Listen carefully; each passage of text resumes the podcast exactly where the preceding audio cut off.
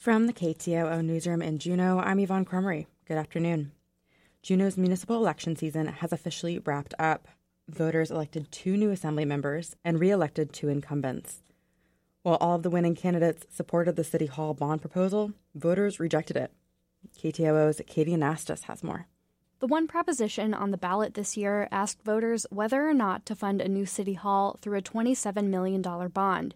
But despite rejecting that proposal, voters elected four assembly candidates who all supported it. Overall, while there might have been some disagreement about this one issue, that wasn't the only issue that was important to voters. Paul Kelly is one of the newly elected assembly members. He spent much of his campaign knocking on voters' doors. And while he agreed with city leaders who said a new city hall building was necessary, he understood voters' concerns about things like the amount of deferred maintenance that's piled up at the current building.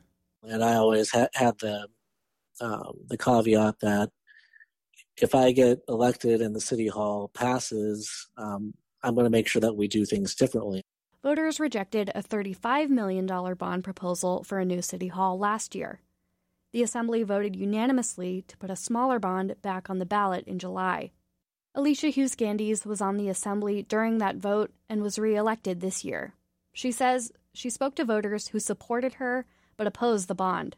If you talk one on one with someone, they agreed, oh, that's a pretty good plan, and yes, you know, your, your facts are good. We, I agree. Okay, you've convinced me, but I'm still gonna vote no because I'm mad that you put it back on the ballot the next year. So I think what I sort of see from that is that people didn't feel heard and they didn't feel respected. Hughes-Skandijs says one assembly meeting kept coming up in conversation the one where they put the bond proposal on the ballot. Assembly members can object to a motion in order to comment on it, even if they plan on voting yes. It's a chance for them to explain their thinking and to acknowledge points made by members of the public who might have been opposed. The bond vote happened nearly two and a half hours into a three hour assembly meeting. No assembly members objected when Mayor Beth Weldon called for the vote. All right, we have a motion on the floor. Any objection? Seeing none, that motion passes. Hughes-Skandijs thinks no one objected because they had a packed agenda that night. They'd also spoken about it at previous committee meetings, which are also open to the public. But she still wishes an assembly member had taken the time to explain their vote. You know, I would have still voted at that time, yes, but I wish that uh, I did a better job personally communicating with the public on why we were doing it. Multiple assembly candidates in this year's election called for more transparency in city government. Between that and some voters' skepticism about the City Hall bond, Hughes-Skandijs says she's thinking about how they can make their decision making easier for people to follow. Because we are doing like the work in public, it's in committee meetings. But like if people are only watching the assembly meetings, they're, you know, it feels like well, where are those decisions being made? Hughes-Skandijs says that for now, she's ready to step back from the City Hall issue. She doesn't think the bond will go back on the ballot anytime soon. I mean, I think someday it should be. I don't know if it's next year. Like honestly, right now, I'm like, I don't know. I think we we we take a break from City Hall and we focus on other much needed issues. The Assembly allocated $16 million towards City Hall, which allowed for a smaller bond on this year's ballot. City officials say that money could be spent on renovations and repairs at the current building. In Juneau, I'm Katie Anastas. An International Human Rights Commission has found that mining practices in British Columbia could violate the fundamental human rights of communities and tribes in southeast Alaska. As KSTK's Sage Smiley reports, it's a significant step in a years long effort by Southeast tribal leaders to have a say in the permitting of Canadian mining projects. Wrangell Island sits tucked at the mouth of the Stikine River Delta. The silty water has sustained migratory birds, salmon, and people for thousands of years. If I don't have enough salmon on a weekly basis, I feel like I am going to shrivel up and die. Aaltséen Esther Reese is the tribal administrator for Wrangell's tribal government. But in all seriousness, my ancestors have managed the waterways and and the lands in this area since time immemorial. They found the oldest domesticated dog bone on the back channel, and it is 10,000 years years old. And so it just shows how long our people have been on these lands and have relied on the waterways for our very survival. Reese is also president of the Southeast Alaska Indigenous Transboundary Commission, a nonprofit consortium of 15 tribes that advocates for watershed protections and tribal representation in environmental decision making processes. The fact that there are these mines above the colonial border that do not have the best interest at heart for the environment and for living gently on the land is basically what we're fighting against. The largest tributary of the Stikine River, the Iskut, across the border in Canada, is almost entirely staked with mineral exploration claims.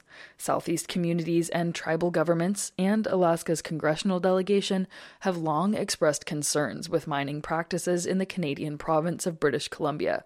Many operational and proposed mines in the province straddle what are called transboundary watersheds that flow from BC to southeast Alaska. Recent scientific studies have found that even if a mine doesn't have a catastrophic failure, mines can have watershed impacts hundreds of miles downstream and years into the future. In 2020, the Southeast Alaska Indigenous Transboundary Commission filed an international human rights complaint against the federal government of Canada and the provincial government of British Columbia. The complaint cites what's called the American Declaration of the Rights and Duties of Man, an international agreement formed in 1948 as one of the first actions of the United Nations.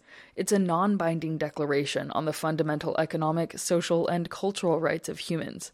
Guy Archibald is the executive director of the Southeast Alaska Indigenous Transboundary Commission. We filed a complaint alleging that Canada has violated that declaration because they have not consulted with anybody, and specifically the tribes here in Southeast Alaska, on any of these mining projects. Canadian officials took almost a year to respond to the complaint, well outside the designated time for response, which led to some back and forth over the ensuing years. In late August, the International Commission, called the Inter American Commission on Human Rights, agreed that Canadian mining practices could be violating the fundamental rights of Southeast tribes and communities. That kicked off another round of review and opportunities to comment. Archibald says he hopes the Inter American Commission will decide in favor of Southeast tribes. In his view, it would fundamentally change the way the Canadian federal and BC provincial governments approach mining. They would have to assure that these mines are not going to pollute our waters. They're going to have to consult with us. They're going to have to respect our traditional cultural opportunities, some of which now reside within Canada and within BC.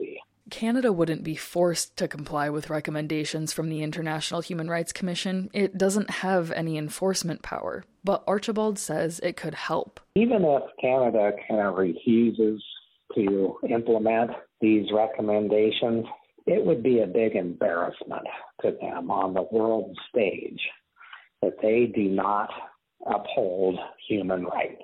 And I would also hope that any potential investor in any of these mining companies would also have second thoughts about investing their hard earned money in the companies that violate human rights.